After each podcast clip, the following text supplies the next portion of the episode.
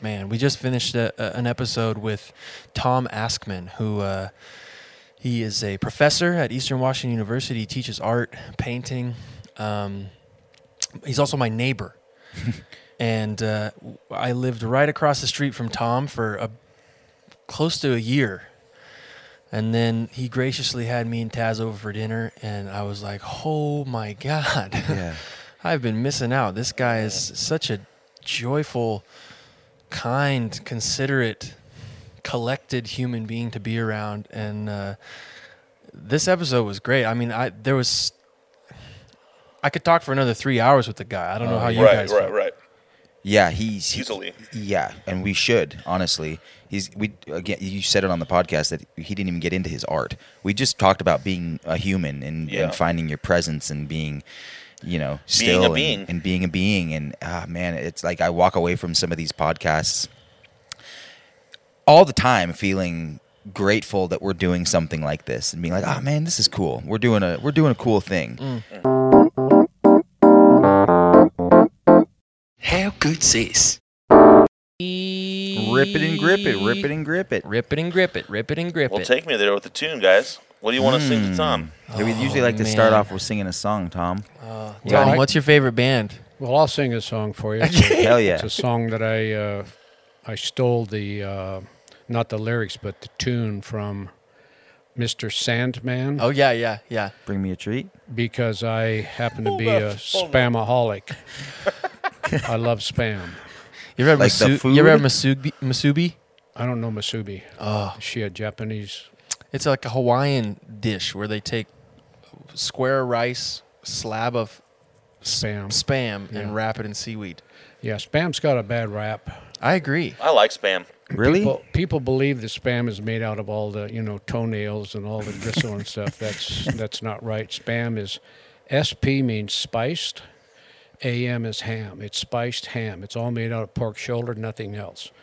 So let's get this straight. Let's Okay. do it right here Yeah, on the yeah. How Right Good's This here. podcast with Tom You Askman. Non-spam eaters, just take note.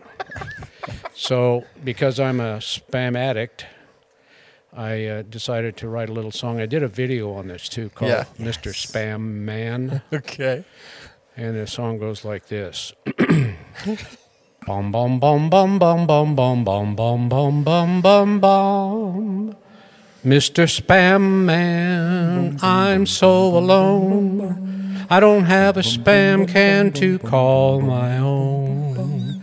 That special pink meat with jelly all over. I want to handle it and smell that odor, Mr. Spam Man.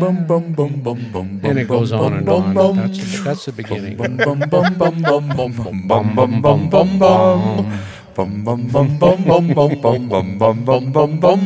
Dude, that's a good. Yeah, Tom Askman, what a guy, dude! Showing Never, up and bef- singing never before has a Spam Man. guest brought his own song for us. That is What a pretty treat. special. What a treat you are, Tom Askman. uh, we are joined in the studio today by uh, a legend of a human being and actually my neighbor, Mr. Tom Askman. Pleasure to have you, brother. Thank you for being here. Thank you for inviting me out here. This is a, a very wonderful opportunity of doing something I have not ever tasted before. Yeah, well, I'm excited to, to taste a little rendition of your spam later because Yeah. now you you've opened up the Pandora's box. Because We will. I've got I've got a couple spam tricks up my sleeve as well. I'm I don't know how over. much spam I've had. I don't know if I really care for spam too much. It's spiced But- ham. well, uh, let's. So, do you know the history of spam at all, Tom? Yes, I do, and I'm glad you asked me that question. yeah. Back during WW2, the big war, Yep. when they started sending, you know, millions of men overseas, they were sending round cans of uh, potted meat, but they some smart guy realized that if you change the shape to a rectangle, you can put them together end to end, and you get more cans in a box than you do with circles, because there's mm. space between each one of the circles. So then they created the, the boxy shape of a spam can, so they mm-hmm. could send all these over there, and that's the beginning of that of that shape. And also, they only made one car during World War II called a Crosley, mm-hmm. and a Crosley was a very small car that was very boxy. And they could put two of them side by side and stack them in railroad cars. With the old-fashioned cars, you couldn't do that, so they were able to. They made one car only during World War II. Wow, I didn't know No that. way. Same shape as a spam can. Just a big spam can's all they were I, with I, wheels. I Wow. uh, was it always spiced ham, or Yes. was there some other? No, no, they're pu- this is pure. This is uh, something that they've always, you know, uh, held in high regard, and they've never dropped below their, uh, you know, what do you call that? Their principle. Mm-hmm. Yeah, because you're right. In b- I think before we pressed record, you were uh, you were on a tyrant of uh, your disgust for the marketing campaign of spam because it's gotten a bad r- bad rap in our country.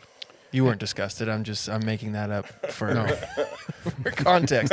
uh, although, um, a lot of people in Hawaii eat spam. Yes, they do. There's a lot of there's a lot of spam in Hawaii, and I was mentioning to you masubi.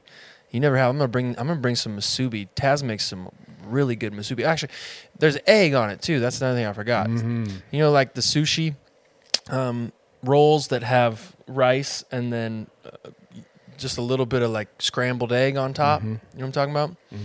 Uh, that with with spam in between the egg and the rice. Ooh, delight. Absolutely. I'm gonna have to let you guys make that for me. Yeah, dude, I'm I'm pretty pumped about bringing that one over to Tom's house. You're gonna surprise you. So you might you might ask the question, why do so many Hawaiians like spam? Because Hawaii was on the way overseas to Japan, and all of our troops were stationed in Hawaii. Well, lots and lots of them. So they delivered tons of spam to Hawaii, and the Hawaiians took it up. I Hmm. mean, they just like they fell in love with it. That's why so many Wow. Hawaiians eat spam to this day. Interesting. So Blame it on World War II. let's go back. You just said our troops. Were you uh, were you part of those troops as well? No, I was one generation later. I was in uh, well, I I was forced to join the service during Vietnam. Okay. You were. But I didn't go on the uh, you know the branch where you had to go over the seas and kill people. I couldn't have done that. I was able to get into the uh, Air National Guard and avoided uh, anything that I couldn't have killed people. I couldn't have done Uh-huh. any of that stuff, and I was also terrified of the idea of yeah. being sent off to that kind of stuff. So I was able to get into the Air National Guard, um, and then I had a job in the Air National Guard that saved us Americans from foreign aggressors because they taught me how to hand out the right grit of sandpaper to the mechanics who were working on jet engines at an airfield in Wyoming. We had a Air Force airfield there. And so if I would have handed out the wrong grit to a mechanic, it would have caused these giant bombers to crash and that would have allowed, you know, Russian bombers to come across. So you can thank me for Yeah, saving you. you. from, you know, Hey Tom, thank being you. bombed. Yeah. Yeah. Seriously. Thank what you, was the grit? Do you You're welcome. remember? Well, you, you know, it goes from uh, 20 grit all the way up to 3,000. Right. And, And, three thousand is like the finer polishing, that's right? super, super. You can't even hardly feel Right. anything on it. Yeah, that's for that's for polishing the final things on the jet engines. Mm. But if you give them 20 grit, it's you know it's a disaster. But do you remember what the specific perfect grit of sandpaper was for the Jets, or did they take all of them? They take them all. It's based on see that you know the rougher grits take off the metal faster, so they work from you know rougher to smoother. But once in a while, you know they're not paying attention, and I slip them a piece of sandpaper that's. Well, you can see what would happen. Oh, yeah. you know, would- wouldn't have been mm-hmm. pretty. Yeah, you saw. You see what happened to my face. Yeah. I had used the wrong grit the other day while I was in the bathroom, and There it is. Shit all disappeared. How- man. How, how old were you back then during those times? Uh, I went in. Uh, let's see. I was just finished art school out in California, and I would have been 23, 22, something like that. probably. Voluntarily went in or were drafted? Oh no, no. I see. I would have been drafted in the military. In fact, uh, well, we'll- back up just a little bit. The last semester I was in art school. I was in the Bay Area at a at a private art school, not a regular college, and um, I had written a letter back to the draft board in Wyoming, where I'm from, and I just had this impulse to write them and tell them how how much I disagreed with the whole war and how I didn't want to go do something uh, like kill people in a foreign country. I would rather go teach art and help people learn how to de- be more creative. And I sent a letter to the draft board. Now, why I did that now, I look back and wonder what the hell was wrong with me. But um, I didn't. Now I they just had your wrote, address. I wrote the letter, sent Yeah, it off, exactly. forgot about it. And then about a week after I sent the letter off, I get a, a call from a college down in Missouri. It was a private women's college outside of Kansas City. And I had applied uh, for grad school because this is just after my undergrad, during my uh, undergrad degree.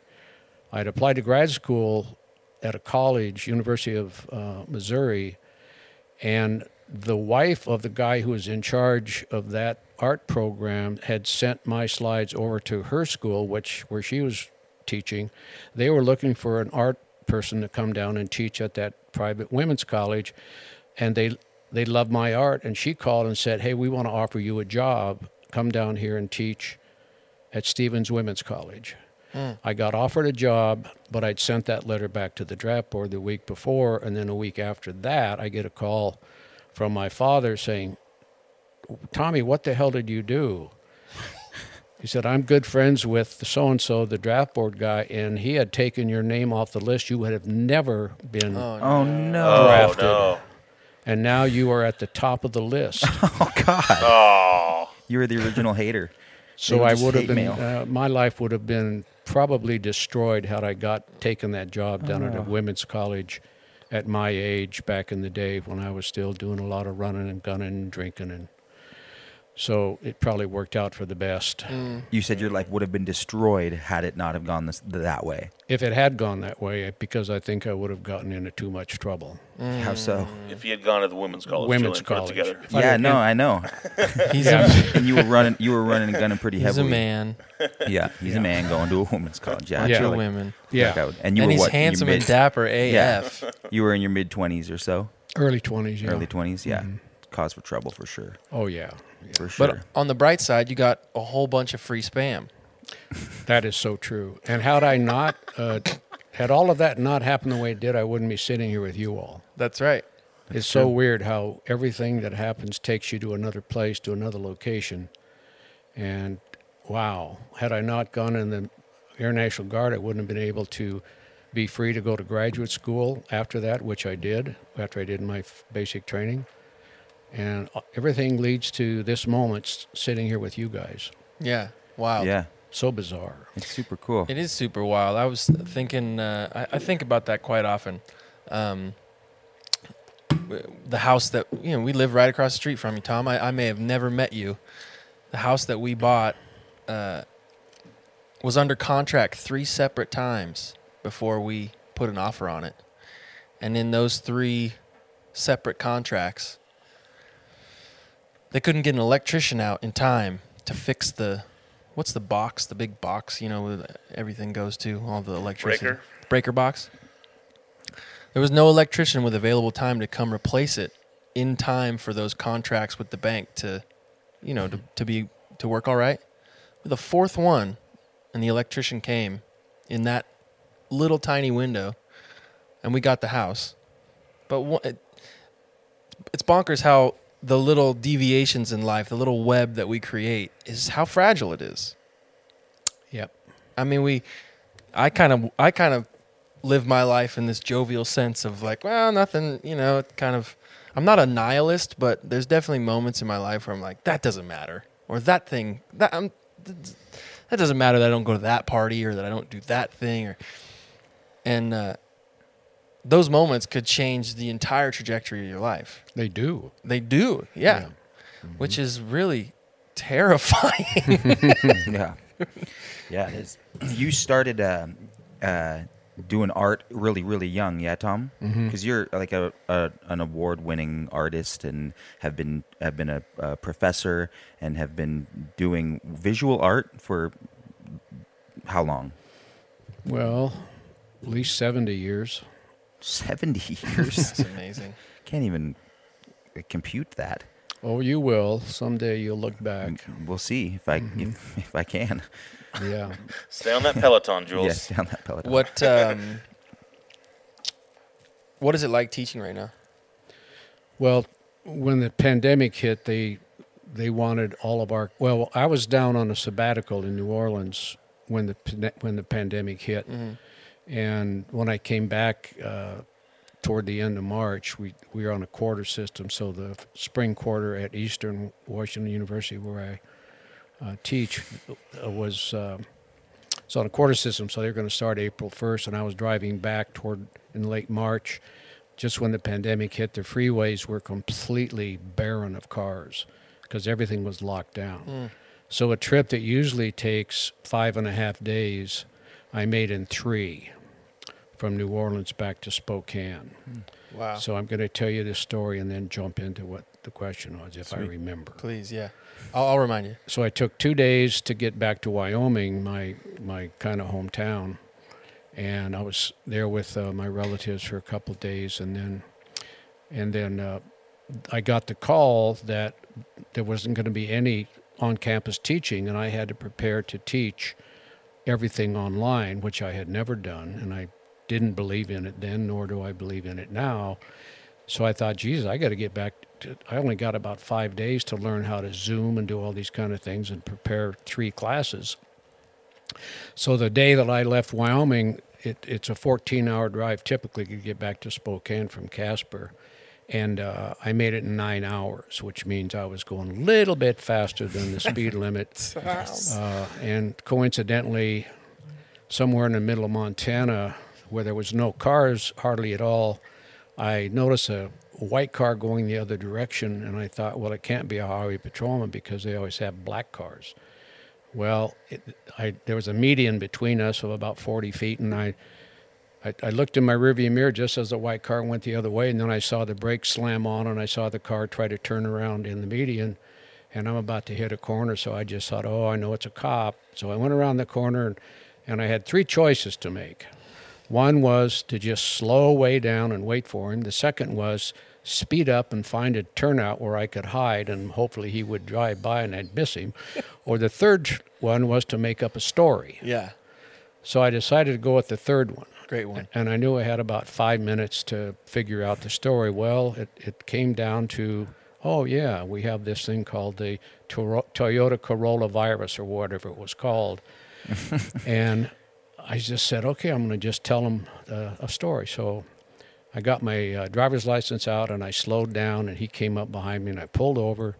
And as he got out of the car, I had my driver's license out. I had the window rolled down and I looked back at him as he got to the back of my car. And I said, Excuse me, sir, here's my driver's license. You may not want to get any closer because I may have this thing.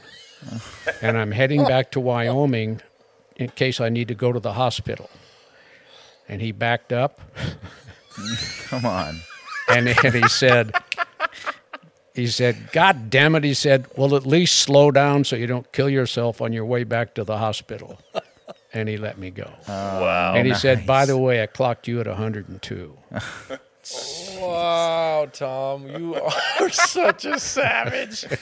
so then I get back to Spokane, and then I have to prepare everything to teach online. And so I taught spring quarter of last year all online, and it was one of the most challenging experiences I've had. I got so frustrated trying to learn technology that I mm. didn't didn't know anything about, nor did I want to know about it.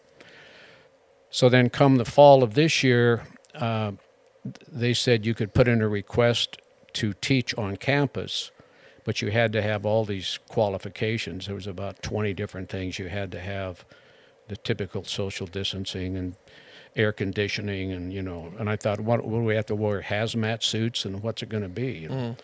Well, I so I sent in a request with all the things that they asked for, and they denied it. So I they said you can alter this and try again. So I did, and they d- denied the second one. Well, it went through three people who who said yes, you can teach on campus, but then the the safety people were the ones that said no. So then I I kind of wrote a letter. I didn't kind of. I wrote a letter, sort of telling them that, you know, these students are not going to get what they pay for if you don't let me go in and teach painting in person. You can't teach painting online. You can't. You have to be there. You have to see the canvases. You have to talk to the students individually. and you have to see the surfaces. They have to be around physical objects, mm-hmm. and you have to have those continuing dialogues going on. And if you don't allow me to teach on campus, I'm going to file a civil action suit against the university on their behalf and demand that you pay their pay back their tuition. And they said, "Oh, maybe you ought to teach on campus." so I did. So I've been teaching painting on campus. There seems to be a recurring, uh, a recurring adjective that pops into my mind when I hear you tell these stories about getting getting off your speeding ticket going 102. You're pretty crafty, Tom. I think it's just the the nature of you know when you live more in your right hemisphere and you're more in the creative part of of the brain, then you are able to access all of these potential options quicker than someone who is living more in the rational brain all the time. You, you always been that way? Yeah, Yeah, ever since you were a kid. yeah. You started painting when you were young. Uh, just drawing. Just when I was a kid, yeah. Uh-huh. Mhm. And carving things. I did a lot of you know carving wood and making little sculptures and things when I was a kid. Yeah, Yeah. yeah, that's so interesting. And yeah, I've seen some of your some of your painting. You do a Sunday uh, workshop with friends and people, or It's class, not really a workshop. People just show up and do what they do, and every month we we have a group critique where people just say what they want to about each other's work. But other than that, nobody, you know, unless somebody asks me, I'll give them some suggestions. But it's not a workshop. It's Mm-hmm. just people coming in and painting to have that connection. Mm, that's great. Yeah. Yeah, it's, It's awesome. wonderful. It seems like it's such a it seems like it's such a free spirited event of people who just come and really enjoy your company and and it, I come in there and there's just such a nice energy every time I walk in and it seems really cool. You you I, you you have such a nice energy, Tom. I don't know I don't know how I mean you're just a nice sweet guy. You're so with it. You're so I'm just so fascinated by so many things about your life. And you walked me through your house when I came over for dinner with Alan and his wife Taz the other day. And you showed me this big circle. And the circle I, I would love for you to kind of describe it to me because i'm gonna i'm gonna butcher it trying to explain what it was. But i but i believe it had something to do with like relinquishing your ego and kind of getting away stepping away from the these these parts of yourself that you're going to adapt into as you grow and as you age. Um, and it was one of your own designs kind of a theory of yours um, to kind of be the best version of yourself or the best creator. Um, can, can you walk me through that and kind of and tell us what that was all about? Because it was super fascinating to me. I would love to, and thank you for bringing that up Yeah. because I have a I have a deep passion that developed uh, when I was 42 years old. I was uh, practicing alcoholic, and I became suicidal, not because of the alcohol, but because of the thinking. Because when you're an alcoholic, the problem you have is not with the booze. Most people think it is. It's with your mind that isn't able to cope with reality in a in a healthy way when you're young, and so you find alcohol, and then it takes away a lot of uh, those painful emotional things. So when you're drinking, you're free, uh, way freer. I used to be shy, really shy, but when I drank, I wasn't. I had liquid courage, and other exper- experiences I had in my childhood that were not, you know, very uh, nurturing in my family. So I just had, and there's something about people who are living more in the in the right brain, more people who are creative, in general, are they find they're more sensitive to subtle things. They're very sensitive people who don't suffer well. Mm. And so when you put alcohol in, people like me, it, it becomes a, a, a very good friend. Mm-hmm. And for years, it, it actually, I believe, kept me alive Wow. And then it then it started turning you know there's a japanese saying that first the man takes the drink then the drink takes the drink then the drink takes the man or woman. So that was it and i ended up uh, putting a gun in my mouth when i was 42 and i told a friend of mine who had been in aa that uh, there was maybe something that would save my life uh, that i hadn't tried yet so he really encouraged me to go to a meeting and I did. And that changed my life right away because I felt hope and I felt connecting and I felt love in that first meeting. So since then, I have just stayed on the path of uh, moving away from living in my mind as the master and moving down into the heart where where truth is, where love is, where spirit is. Call it God, call it whatever you want. Source, creator of the universe, but that is all is within each of us. At 42 when I put a gun in my mouth, I didn't know any of that was existed. And the program that I found is based on spiritual principles and it's it's also based on going through these simple steps to deflate the ego sufficiently enough to have a spiritual awakening. And that means that we get reconnected to our heart. To some people call it God. I call it love. Hmm. I had armored my heart with my mind so much through all those years of drinking that I did not really know how to feel love anymore. So I was disconnected from the only thing, to me, the most important thing in life is to be connected to that being nature that is inside of us. And as I spent those, I've you know spent the decades being in in uh, recovery, and then reading lots of books on spirituality and going to uh, different kind of meditation retreats and all of that, I started to experience the truth that um, we are educated in a way that is backwards. Uh, we mind nap, we mind nap young people, and they are then led down a path that is all about consumerism. It's all about living for the future instead of living in the mm. moment. And everything that education does is to keep them away from who they are. We ignore the truth that's inside of each of us. So that thing that you saw is a, is five rings that I came up with to sort of describe visually how it where it started and how where we end up. So in the center ring, the bullseye is the being. That's B, two two letters B. That's the truth of our of our authentic nature. We are beings, spiritual beings. And in that state, we are in a, we are in perfection. There is nothing that can be added or taken away. There is nothing judgmental in that place. It is called love, and it is a high vibrational energy that science has been, you know, working with in the last few decades uh, to reveal that the heart has an amazing power of its own. It has its own brain, and that the heart sends 5,000% more magnetic energy up into the mind that the mind then the mind sends down to the heart. Now they can measure all this now. So the heart is way more than an organ. It is actually the seed and the the essential nature of what makes us uh, who we are authentically. So at you know when I started experiencing that truth and then realized, okay, well, from the being, where do we go? Well, we go into feeling. The being nature does not feel plus or minus. The being is just, it just is. It transcends anything that comes from the personality self that is developed as we go into what Ram Dass called somebody training. And somebody training is when we learn language, when we learn how to label everything. And as soon as we start labeling things, we we miss the things, we lose the thing. Now, as an example, uh, when you look at a chair, and you're you don't know what the hell it is as a baby, but then the parents point out this thing that you don't know what it is, and they keep saying chair, and then pretty soon you say chair, and then anything with four legs and a seat in the back becomes a chair. But you, as soon as you label it, you quit seeing it.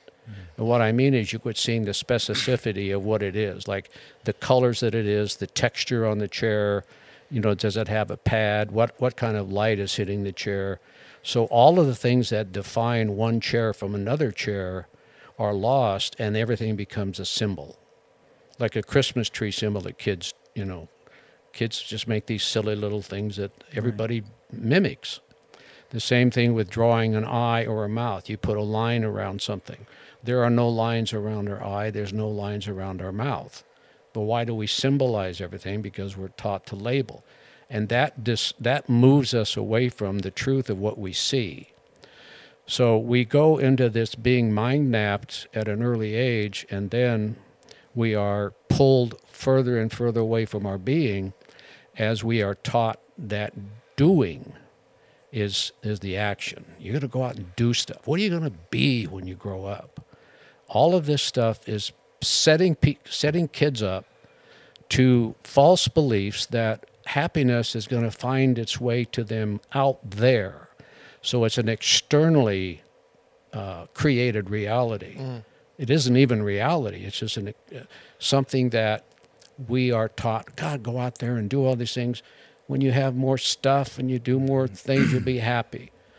Well, if you come back to the center bullseye where the being is, we are already happy. We are born in a state of just pure joy. It's something that I love the word ineffable. I can point to it with words, but words cannot be it. Right. So the part of us that is the true authentic self transcends language. It is beyond words and thoughts. And when I started teaching, and I, uh, uh, uh, as I got into recovery and I started experiencing this stuff, I realized, my God, these college students are, are just lost because they are being educated away from the truth.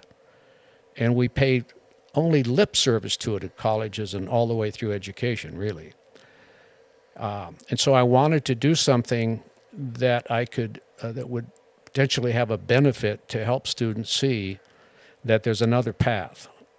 You know, instead of going out there and living in the having and doing those outer rings in my target, that they can start focusing, coming back into the place where the heart is, and let the heart be the master of the mind. But what's happening in almost everyone is the mind is the master of the heart. And if you look at what's going on politically and socially, everything that's going on, we are falling apart.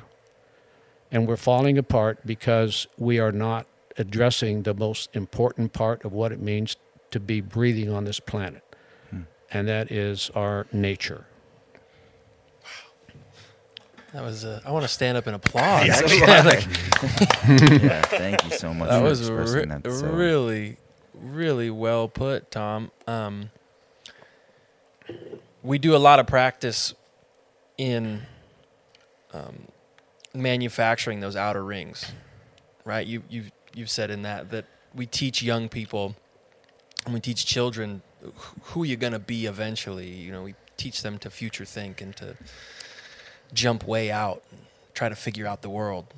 Um, and I would agree agree with you that the center of, of, of ourselves, our being, our heart, is the most integral part of our reality and uh, the most integral part of ourselves. How do you combat that practice of uh, cultivating those outer rings and, and yet going in the heart? Does that make sense? Mm-hmm. Yeah. What what is your practice? What is your daily mm-hmm. routine like that allows you to get outside your head and more into your heart? Mm-hmm. Well, that's a great question. And I started a class three years ago that addresses that specifically. And I, it's for incoming fresh people. I don't call them freshmen anymore. Okay. Uh, that it's a class is designed to help them become aware of what I'm talking about so that they can go through college and use specific practices and tools that will become habits and rituals that will start changing the uh, emphasis away from the rational mind being in control and letting the heart start to become more and more the guide for how to get through life. And there's an Einstein quote that I love, and I found it many, many years ago, and I have it up in the in the room where I teach painting, and it it says the intuitive mind is a sacred gift. The rational mind, a faithful servant we as a society have made the servant the master and we have forgotten the gift. So here's one of the brilliant, most brilliant minds ever saying that the rational mind is not going to work if it's the master, that we have mm. to. We have to re uh, ourselves and become connected again to that intuitive self. And he calls it the intuitive mind but it doesn't mean mind in terms of thinking mind. It means awareness. The, the intuitiveness of us is is at the heart of this whole uh, this whole purpose of living authentically means we have to trust our intuition. Our intuition came with the first breath. You know, we came with this gift of that's a big part of creativity is our intuition, and to come back and tap into it, uh, and to and to trust it. And then people say you can't trust your intuition and all that. Those are people who are living in their head, buying into all the stories they've been told that, well, you better think, you got to figure it out. Uh, well, our mind is very, very limited, and about three quarters of all the thoughts we have are, science has proven, are negatively biased. And, and so we think the same thoughts every day. That means we're using the past to live in the moment, so we're not really living in the moment. Mm. And we have all these old beliefs that people have put into us that are not true for us.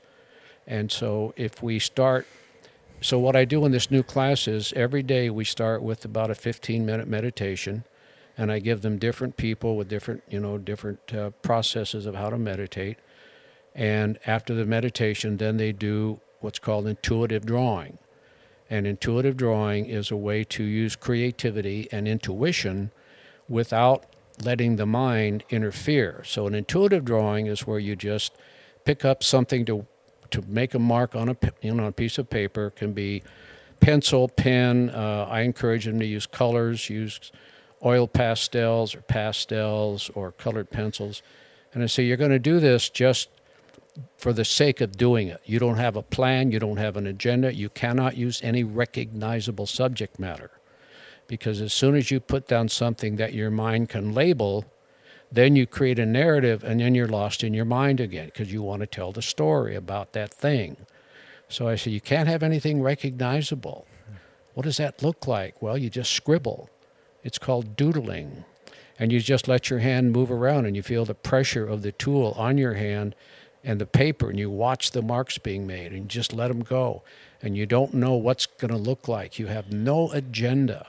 You're not going to show these to anybody. They're just done as a pure, spontaneous response to the moment. Mm-hmm. Intuitive art is about living in the moment without any plan.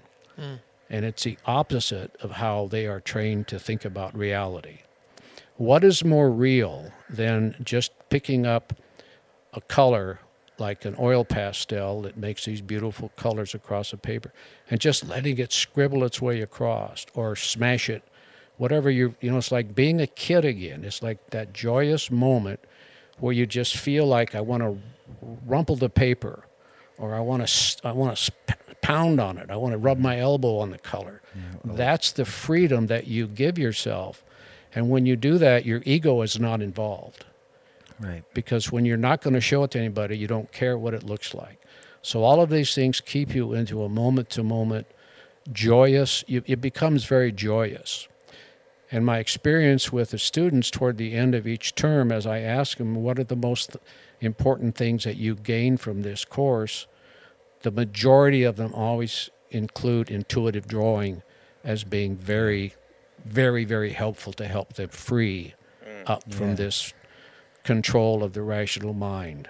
You're giving them permission to That's to, it. to to to be them th- their most truest self in in their nature, which is so cool, which is such a gift. But everybody has the ability to. Everybody, so every single person in the world can wake up in the morning and start to intuitive draw or Absolutely. do or intuitive write or just get just move intuitively move whatever that thing is. We talk about um, creativity a lot on this podcast and just in general because of the nature of our careers and what we do.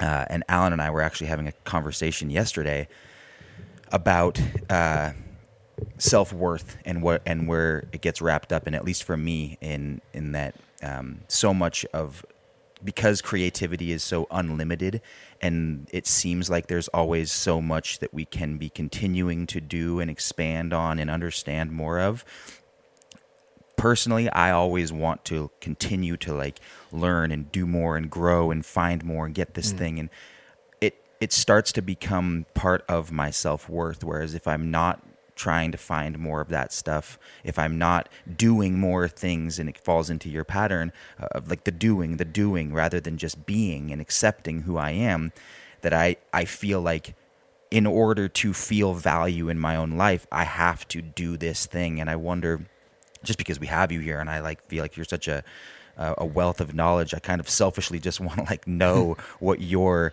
uh, uh, like suggestions are for somebody like me, who you probably run into a lot with creatives who just run into that self worth problem with themselves and trying to trying to always garner more stuff and and understand more so that they can feel like they're worth Value. something. And it's just not true, but I, but I don't know how to really get away from it as much as I try.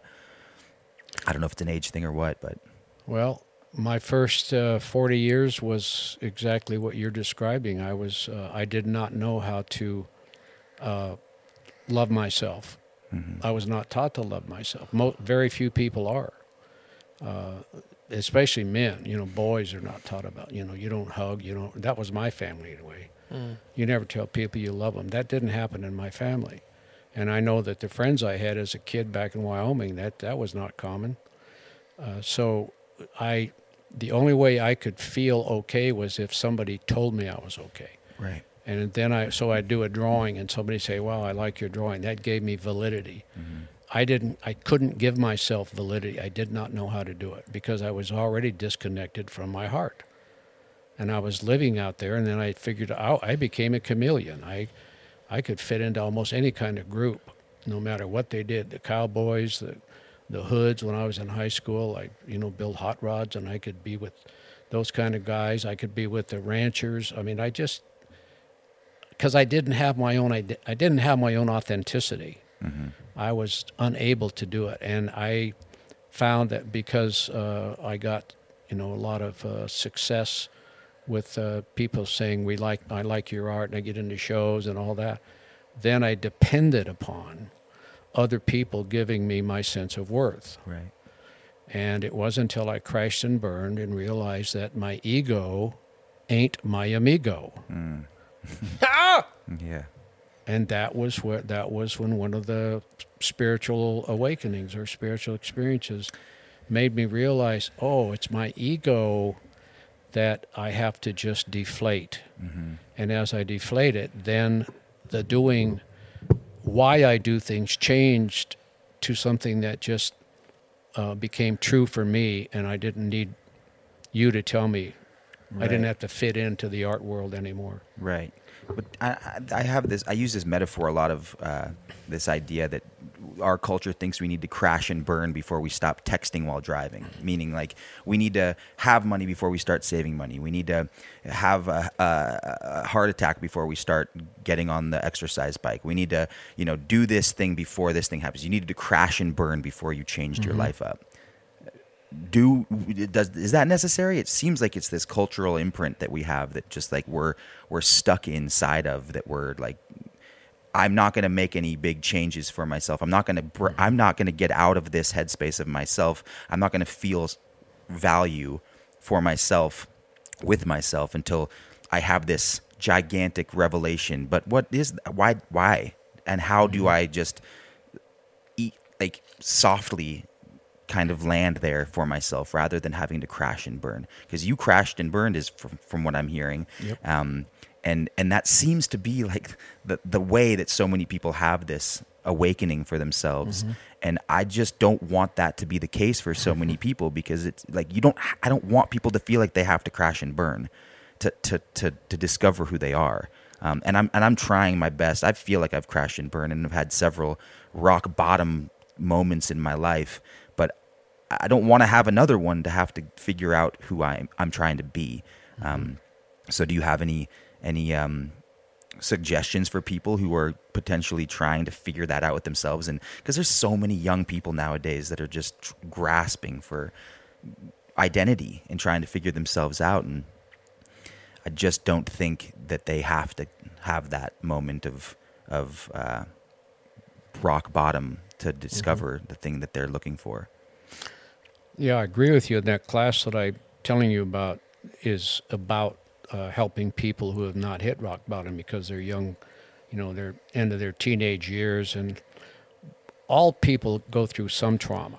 Everybody gets some trauma by the time you're out of your teens, but it, in most cases, it isn't severe. It's not. It's not a big, huge bottom, but they're they're experiencing lots of stress. They're experiencing anxiety, and um, they most students have a doubt. You know that, but it it's not profound. So this class is designed to help those students who uh, have not hit bottom, but to give them the tools so that, and to make it real clear to them that they got a, a, the biggest choice that I see they're going to make is to is just continue letting rational thought and the mind and education take them away from their self, or to just do the practices that will start reversing that now so that they will they will have the habits and the rituals that will put them more in connection with their heart more often. And then they will feel the benefits of authentic living uh, you know while they're in college. And that will avoid them having to go through some you know horrific sort of you know event or whatever does that answer your question Yeah, yeah, it does. It's not easy. no it's not. And there are people uh, like Ram Dass, who is one of my favorite uh, authors, who who brought Eastern religion over to this country back in the '60s, and he didn't hit any giant bottoms that I'm aware of. Uh, some people do, uh, like Eckhart Tolle, who wrote *The Power of Now* and *A New Earth*, two of the two incredibly important books for people who want to change the path and go on this different journey. Uh, he hit a bottom, but but a lot of people that I've you know listened to and researched, they just sort of slowly evolved. It's a gradual awakening because they were curious, and because they somehow, I think they intuitively knew that living from the external world as the source of happiness was not going to work for them. So maybe some people just have a greater awareness earlier on. I didn't. It's funny because uh, I discovered. Well, I guess first and foremost, rock bottom, right, is subjective. Subjective, right? Right? Like putting a gun in your mouth is that's collectively people would say that's a pretty solid. That's a pretty solid bottom. Um, but Julian's rock bottom versus my rock bottom versus your rock bottom. That's all subjective Circumstantial. and circumstantial. But I, uh, you mentioned Eckhart Tolle and the Power of Now, and um, my incredible wife introduced me to the Power of Now at what I would have called a rock bottom for me. It wasn't, you know, in hindsight when I think about your rock bottom or uh, other um, obstacles that people have hit on the way down, mine was pretty pretty easy. But it's incomparable, dude. Like It is it, it is incomparable, but I just I got to make that known to the internet that I'm not complaining. I'm just kidding. Ah, well, you're allowed Um, to too. but that book that book changed my life that book really uh, gave me a perspective i would encourage anybody period. Like regardless of where you're at in your life give that give that book and that author eckhart tolle some time because the perspective is really cool. I, I go back like constantly and will listen to the power of now. I'm not much of a reader but i'll listen to it on audiobook. And uh, I wanted to ask you though, Tom, because I feel like I'm a creative person and I'm right brain, but I'm also like a slave to my rational mind quite quite often. And uh, what tools, if any, would you would you use to know how to balance those two things? Because I personally believe that, I mean, my rational brain, I appreciate. I've never heard that quote before by Albert Einstein. The mm-hmm. intuitive brain is the master, and the mm-hmm. rational brain is the servant. Which is cool to think about because it doesn't it doesn't disrespect the rational brain because I think we need that in some capacity, right?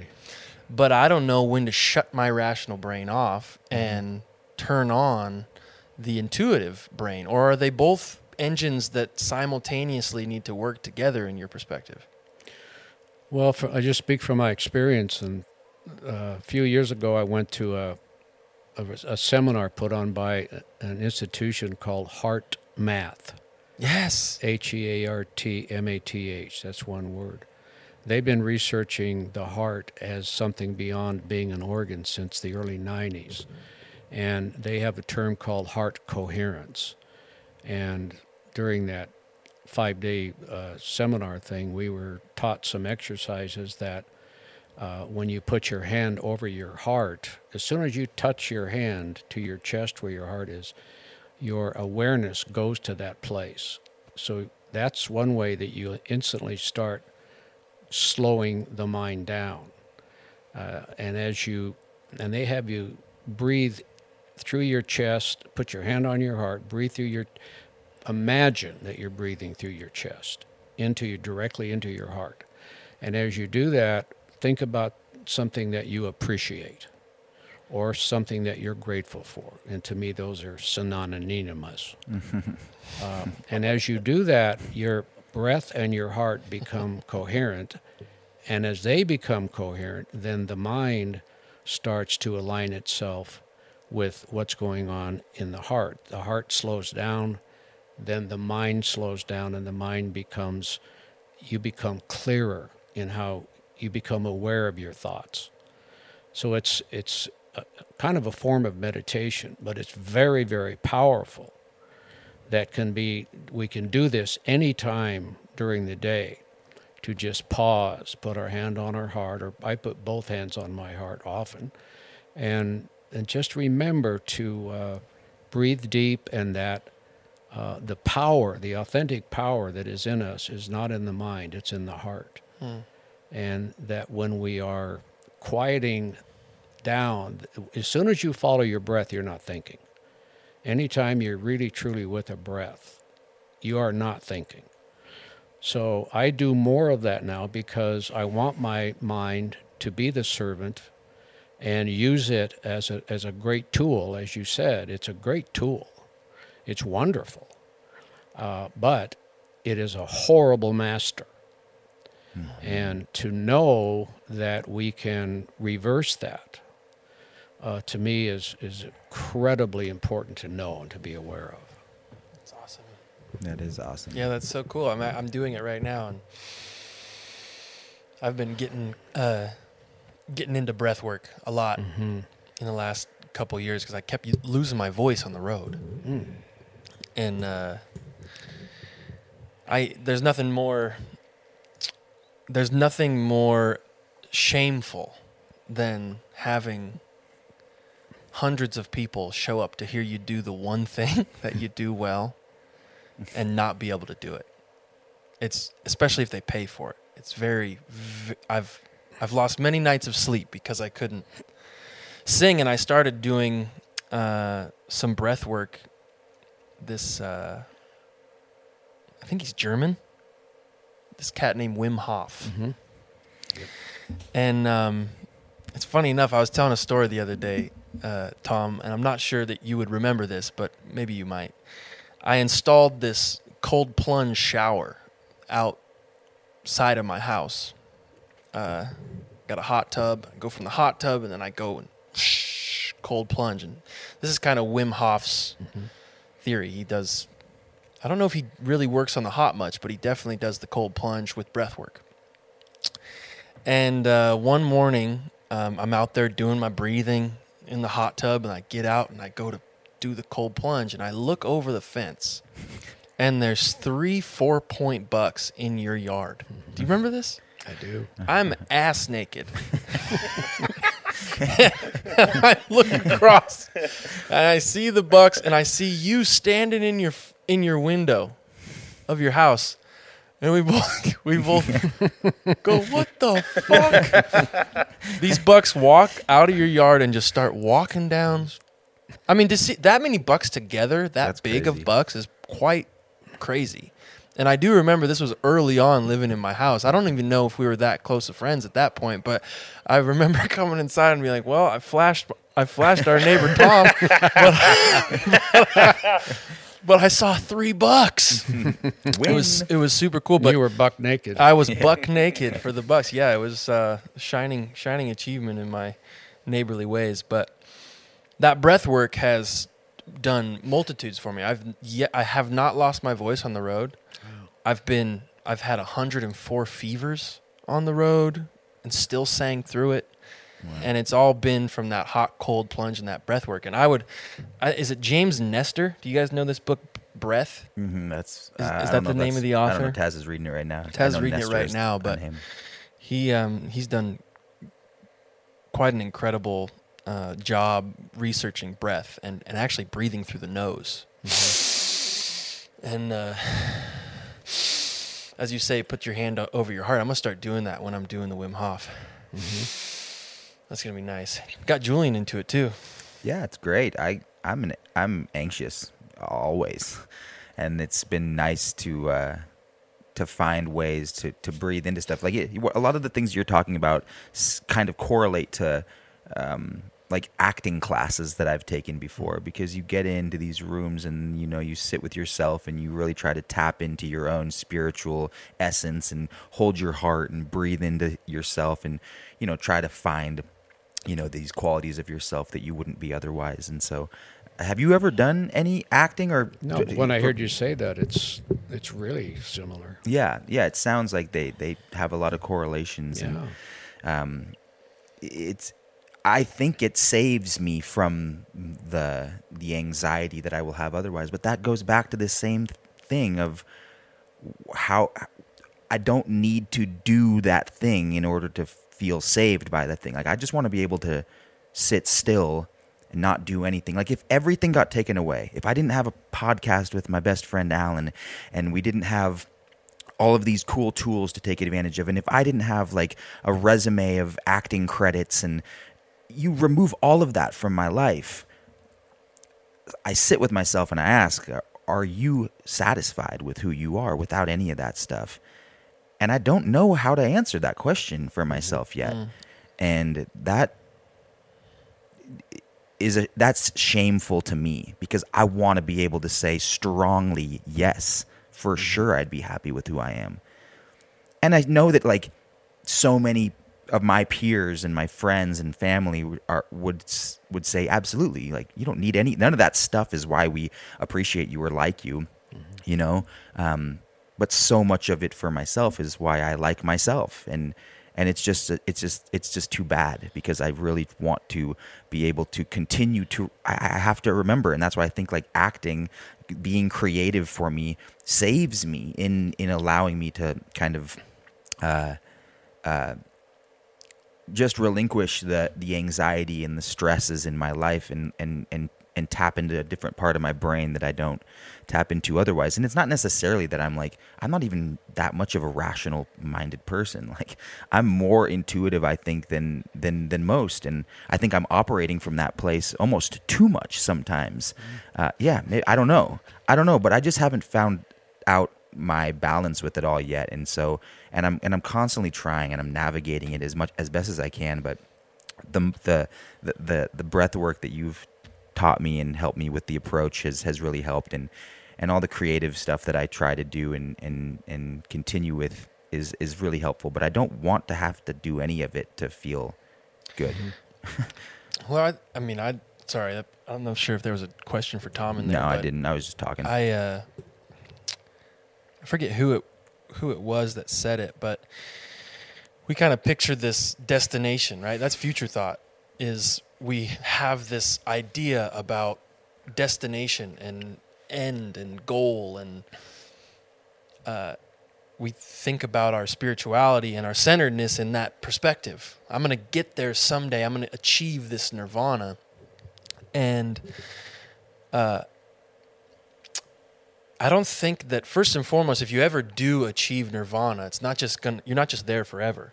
This is like a constant gear that you have to turn manually on your own. And it's not like you're never going to deal with anxiety ever again. I mean, uh, I'm the same way. I'm relatively a, a an anxious person, and in order for me to uh, uh, in order for me to outsmart those demons, it's a daily practice. It's a hourly practice, and um,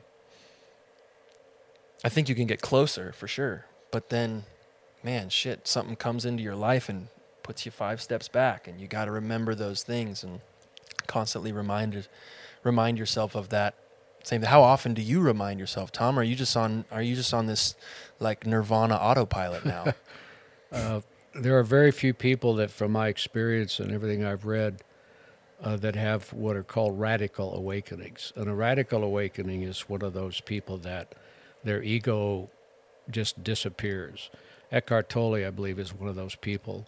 And another woman that I, I went on a fairly long uh, retreat with her and a bunch of people. Uh, Byron Katie is a phenomenal person to research about what we're talking about. Uh, and it all comes down to uh, the mind has about 60 to 70,000 thoughts a day. A lot of are going to slip by and pull our consciousness into them. And a lot of the thoughts, about three quarters of them, are not positive or nurturing or loving thoughts. So that's where our anxiety and our stress are going to come from. We are not aware enough to observe the thoughts as they come up quick enough to say that thought is not helping me and let it pass by, you know, push it away, just move it aside. So there's a one thing I read not too long ago, and this this guy had studied a lot of ancient readings and years and years of research into uh, religions from the East way back, and all of this came down for him with two sentences of four, four words each. The first sentence is, Was that thought useful? Four words. And the second one is, How did it behave? Was that thought useful? How does it behave? Is a way to stop all of these thoughts that want to take us away from being at peace and connected to the now. So just to come up with something like those and then memorize them and make them habitual so that throughout the day when I start uh, the only way that I know uh, this is working though is that I have to have experience enough quietness in my body and be aware that my body can be non-stressed so that when it starts getting stressed I am now aware that my body Mm. Is acting up in a way that is caused by thinking and that you know nothing is good or bad but thinking makes it so. And when i first saw that i didn't believe it. I mm-hmm. thought it was bullshit. But then as i did an inner inquiry into it i realized that's so true for me. If i think it's bad i'm going to believe it's bad but if I don't think it's bad, if I just think, if I just accept it for what it is, if everything is just what it is, and I don't judge it, then I am in a space where I'm not going to react and I'm not going to put myself under stress or anxiety. Those two things I know for me are absolutely not essentially part of life, that they are created by thinking all emotional suffering is caused by attachment of mind. And man, did my mind attach to a hell of a lot of negative thoughts, and I caused myself so much of those unhealthy feelings for years.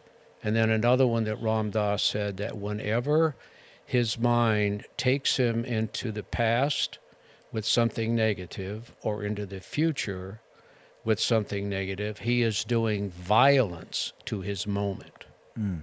Mm. And man, did I do a lot of violence to my moments. Same. But my one of my you know missions now for me is to p- keep practicing awareness so that my, the witness part of me, the consciousness that is beyond my thinking mind, can observe the thoughts and choose which thoughts I am going to allow to create the feelings that I want. Research shows that every thought that we have releases chemicals into the body. So if all of those thoughts that are negative go in there, pretty soon I'm feeling anxious. I'm, it creates stress hormones. Uh, and the, God, the research is just showing so much stuff that can help us. You know, to realize that stress is optional. We just students come into college now. They just think, "Oh, I'm stressed about this." Mm. See, it's like they just assume it's natural, and they can't mm-hmm. they can't get rid of it. And my experience is that that's not true. That when you start observing the, the mind, the thoughts more and more, then you free yourself from how they can trap you into negativity. Yeah. In in practicing mindfulness, have you watched as the years have uh, evolved, as you've kind of grown into yourself and into your mindfulness that you seemingly have a lot of? Um, has your art changed with that? Oh yeah, yeah. hmm You can kind of see it. You can see the evolution. Well, once I decided, once I realized that I was giving my, uh, giving the art world too much control over the kind of art that I made, that I, I felt the need to fit into what the art world was looking for. And I made a decision back in the late 70s to forego that what they what they, uh, their thoughts about my work and I started doing public art. Public art you have to give up your ego because you're doing something that is more for the masses and it's not for a small group of people that would understand something that's more idiosyncratic and convoluted like where my mind likes to go. But in public art you got to do something that fits a broader audience and so the art world is not going to find that interesting. They're going to say you sell you sold out. Mm-hmm. And i realized that i didn't care anymore about the art world liking my work or not you know mm. Their opinion of me is none of my business and that freed me up tremendously Yeah, I was going to say, how liberating was that? like we take a break i gotta pee Yeah, Yeah. of course, man. Go yeah, for no it. problem. Go for it. What a what a treat, man. What a cool session to have with with him. Such a wealth of cool stuff. Yeah, Insight. man.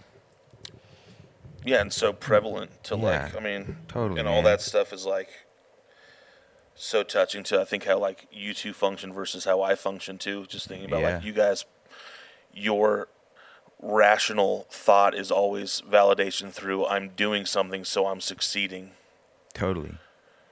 You and, and you- I need more of that. But I'm way more self-aware about what I'm doing in the moment of what I'm doing. Uh-huh. It doesn't need to be achieving, but I need more of trying to achieve. Do you stay do you stay uh, satisfied with yourself w- w- like in that place But where you're that's the like, problem, feel though, is good? that yes, but that Yeah. conventionally isn't perceived as productive. Sure. Yeah, Well, it's, it's slave. it doesn't master. matter. It doesn't matter what it's perceived as by anybody besides yeah, but it does though, society-wise. But for- like, if you're ha- if you're satisfied, then then what difference does it make? Like, right? Well, because you function in a, a machine that Yeah. doesn't function that way. Right. Yeah, that's an interesting question. Um, yeah, you just sit on sit on down in that same spot, Tom, and we'll get right back to it. We can Feel better? Yeah. I sometimes am holding those it in. ginseng drinks, Yeah. baby. Those yeah, will they get to right you. through you. Yeah. Ginseng make you sing.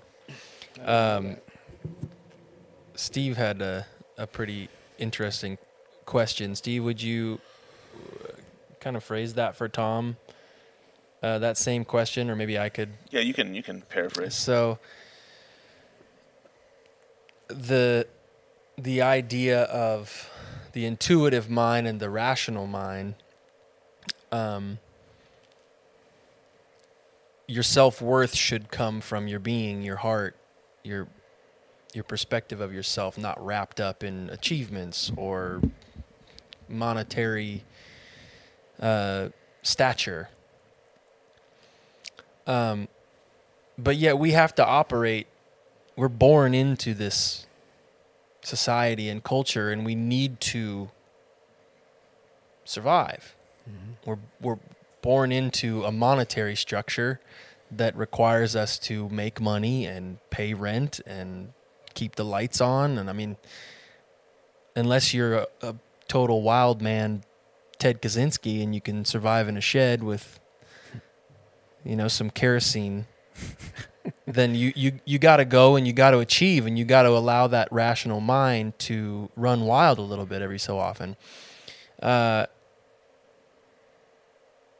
how do you how I think it comes back to maybe that original question is like how do you balance those appropriately? Like my rational mind takes over my intuitive mind because I am so enveloped, especially at this point in my life, in figuring out a way to make sure my family's set up.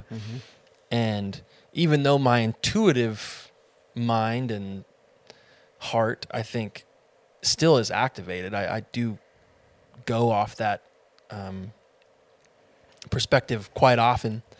But figuring out the the world around me and positioning myself specifically to have a you know wealth of funds in my bank account to have a retirement to be able to try you know all these things.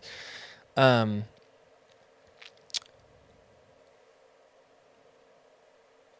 Eh, it's it's tough for me to like what what if it's the other way around? What if it is you you have a you have an immense feeling of self-worth but you kind of find yourself still like man i wish you know i what am i going to do when i'm 65 if i don't really get this engine going and get things organized in the right specific way? Like how do you know that? Is there is there a way to get one or the other engine moving in the appropriate way or manner uh, a little easier than than you said? Like how did you once you found this in perspective and enlightenment of okay i am not going to find my self-worth in achievement anymore. I'm going to create art from my center. What was that relationship with just making a living?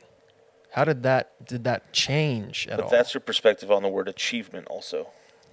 Right, and also too, like, yeah, where did you, where did you find that self worth? Oh, where I didn't need others to tell me I was, I had value. That my, yeah, Yeah, you just already intrinsically had value, but then, like, if you already, if you feel like you have value, then how do you find your way through the system, this capitalist system that we have sort of inherited, and achieve and pay your rent on time and set yourself up for success in the future? yeah, that's a great question. Uh, so a couple things come to my mind. One is, uh, back, oh God, decades ago, I read a book by Joseph Campbell, who who wrote The Power of Myth and some other great, great books, and he's the one that came up with the phrase "follow your bliss." And he had a little book called An Open Life in which he described that. And he, he just said, if you follow your bliss, you will have bliss. Now, this is different than making, you know, a, a good living out there doing something you don't like doing. Right. And he said, if you don't follow your bliss, you will never have bliss. So you can go out there and seek all this external stuff, which is what most people do, because they have been mind napped to believe that that's the only way to happiness. Uh, and so they never have bliss. And statistics are really bad in terms of how many people like what they do. I think it's uh, the last thing I remember was somewhere around 85% of the people don't like the jobs they have. Man, that's not a lot of people following their bliss. Yeah. So you might have all the trappings, and that's what people still believe is the answer. Uh, but but you're not happy because. So is it better to follow your bliss and not have uh, all the stuff, all the big bank accounts and all that, uh, and still survive, or to have all that stuff and be unhappy and never feel satisfied inside? I mean, that's a. I followed my bliss and I didn't really know until I read that. And then I thought, man, I'd been following my bliss. I just Yeah. figured out when I Yeah. was young that I liked art and I went to an art school and I just I didn't know what I was going to make a living. Uh, I just kept doing what I loved, and the passion, uh, in my case, took me down a wonderful path, Right. you know, in terms of career and all of that. It seems um, it seems really cyclical in that your your your heart has been motivated by the thing that you wanted to do. It wasn't like and Alan, you and I have had conversations about this before, even on this podcast, where you know our rational minds are are chasing this this thing, this this dollar amount, this uh, accomplishment, this whatever the thing is that we're trying to get. Um, but the intuitive mind doesn't even recognize a lot of the things that we're doing. And i think like the thing that you're going to end up with at 65 is are these like memories of your intuitive self playing with rudy when you when you were now when you were living. And you're like the dollar amount when you're 65 that you had when you were 30 40 50 60 70 is ne- is is never going to be one of those things that you're clocking. At like the end of your life you're not going to be like man i sure as shit had a lot of money in my bank account i'm so awesome because of that Ye- well, I mean, if I'm I'm honest, my rational mind's probably taking over here, so maybe I'll have to Great, beat, that's beat it back with my intuitive stick. uh, but I think there is um, a legitimate argument that would. Tom, you never had kids, No, right? No. um, I look at my own life and my and the people around me who have. Uh, I think we kind of live in this world of contrast, right? So how I am able to define myself and like learn is by contrasting myself and Yeah, I Other to say it's trying to monetize our bliss.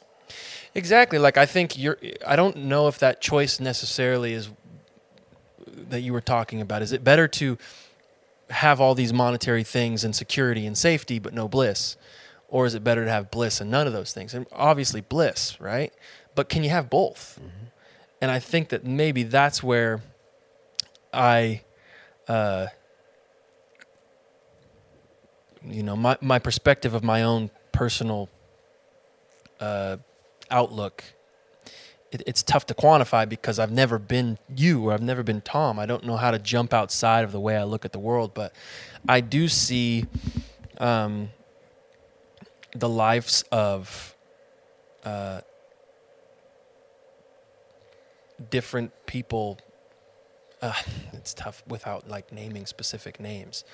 Um, there's people in my life that I've seen who have gone a certain way and done a certain thing and been happy, but their happiness to me personally could be quantifiable because if there's not a lot of time left, right? Because if you don't work your tail off when you're my age, then you're going to be working your tail off when you're in your later years.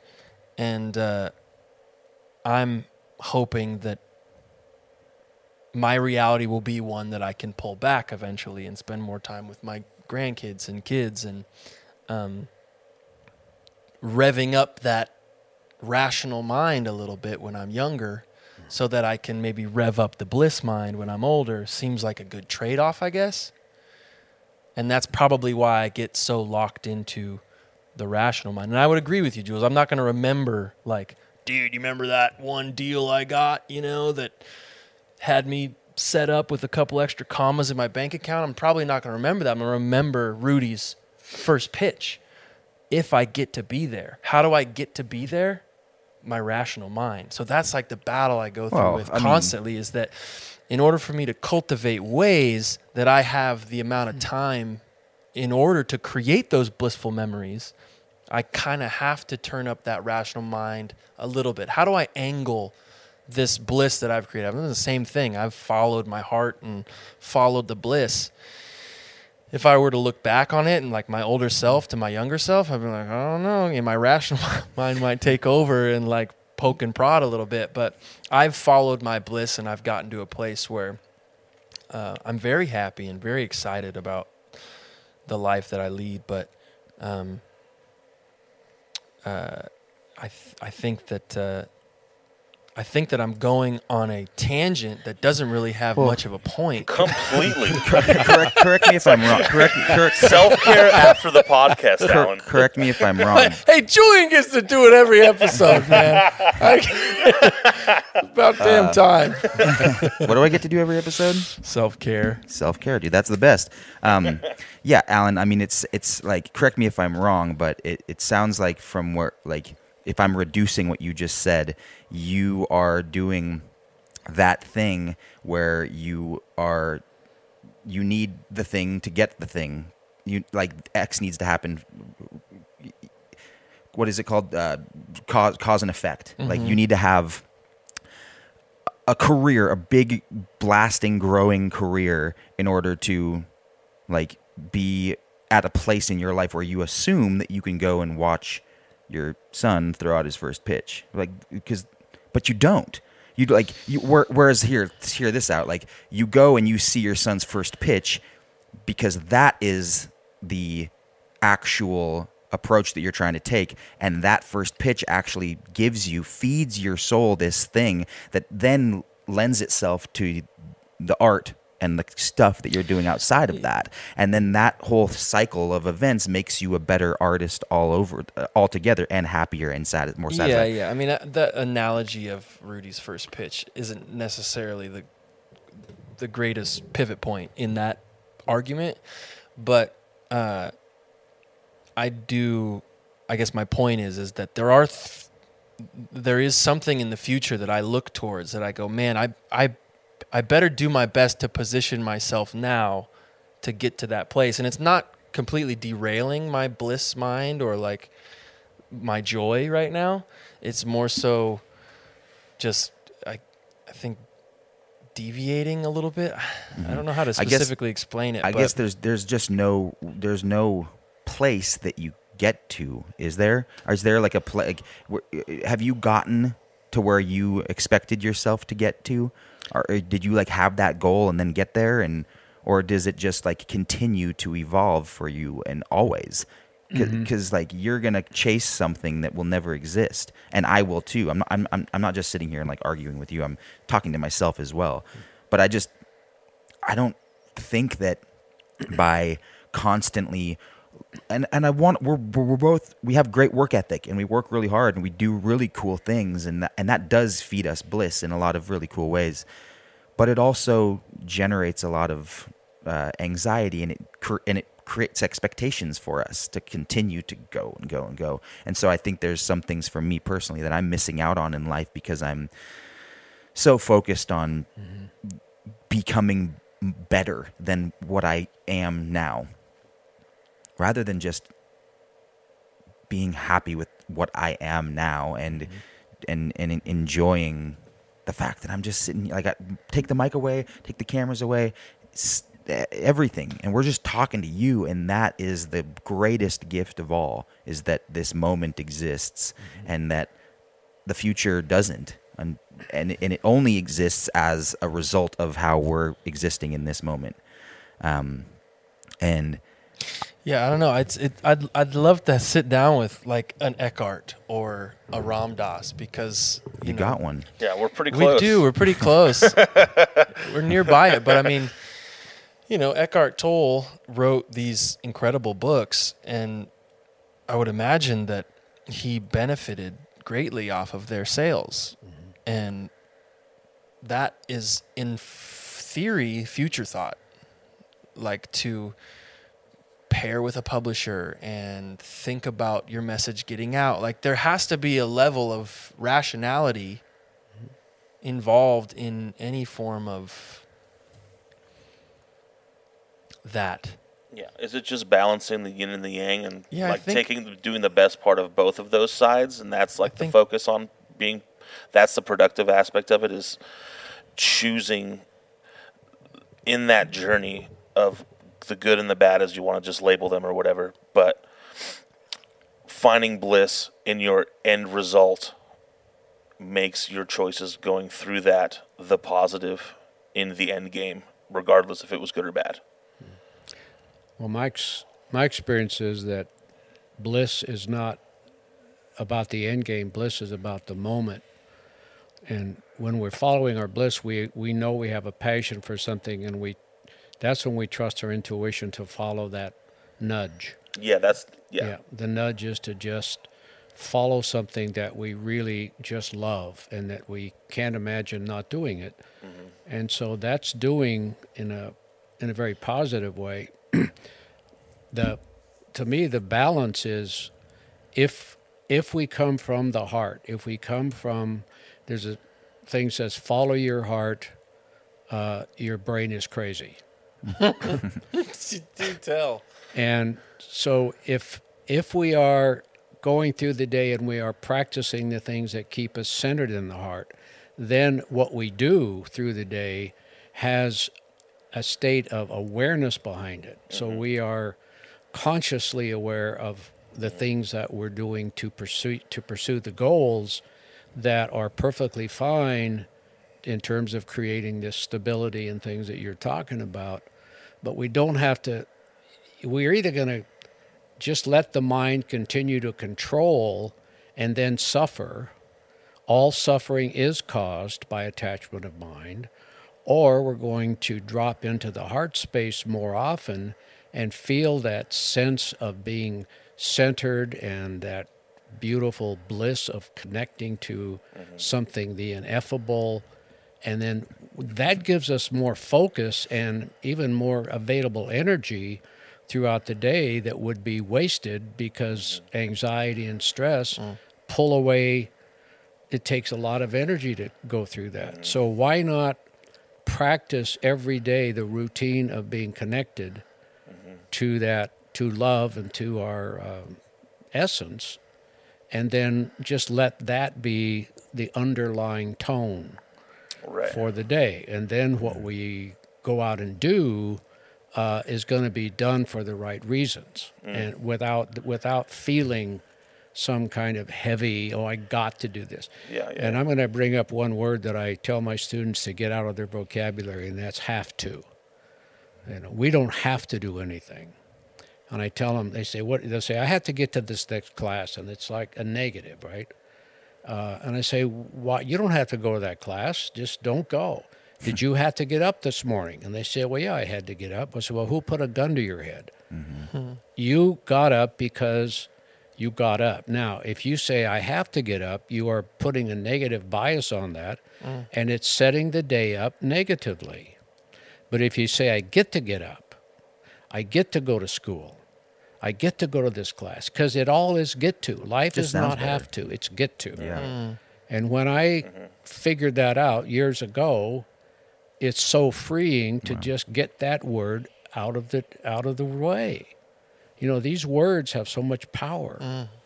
Uh, so I say, forget about that word. And every time they use it, I just say, no, no, no, you get to, you get to. Mm. And then they start realizing that there's a big freedom to go through the day feeling lighter.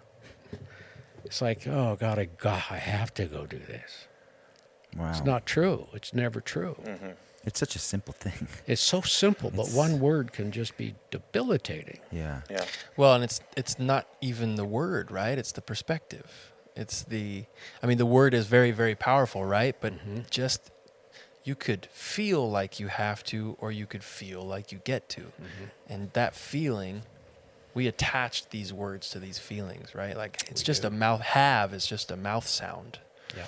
But it's how we feel and how closely centered we are to our heart that we can change that perspective. So much, such powerful be- beings, and that's like just been such a thrill to have you in here, Tom, and uh, get to get to dialogue with you about it. I feel like we barely even talked about your art. You just gave us a dissertation about centeredness, which was Being a human. epic, dude. Oh, Yeah. the best. Thank you. I you, can't Tom. thank you enough, Tom. And we, I, I just want to ask uh, a favor of you, if you'd come back eventually, and and we can talk more.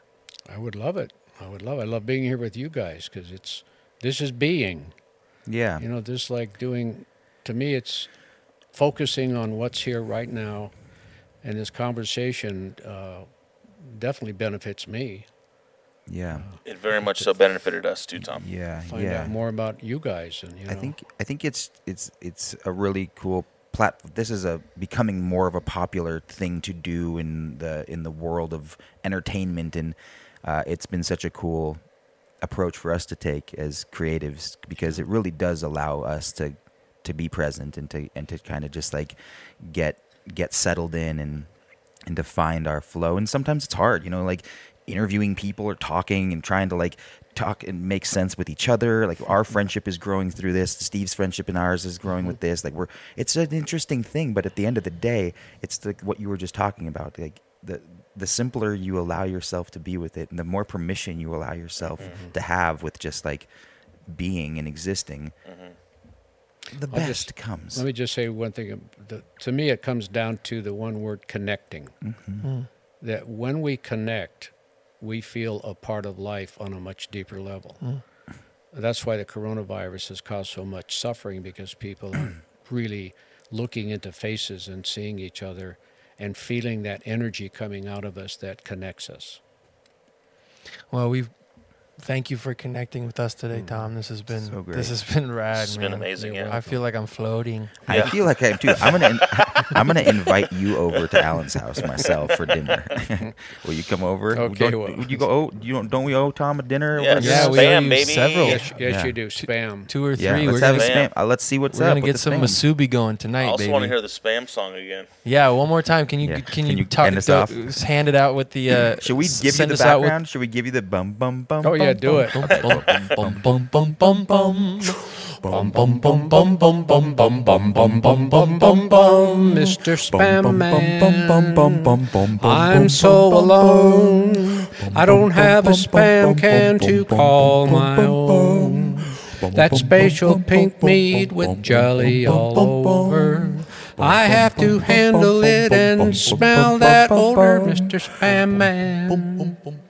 That's Tom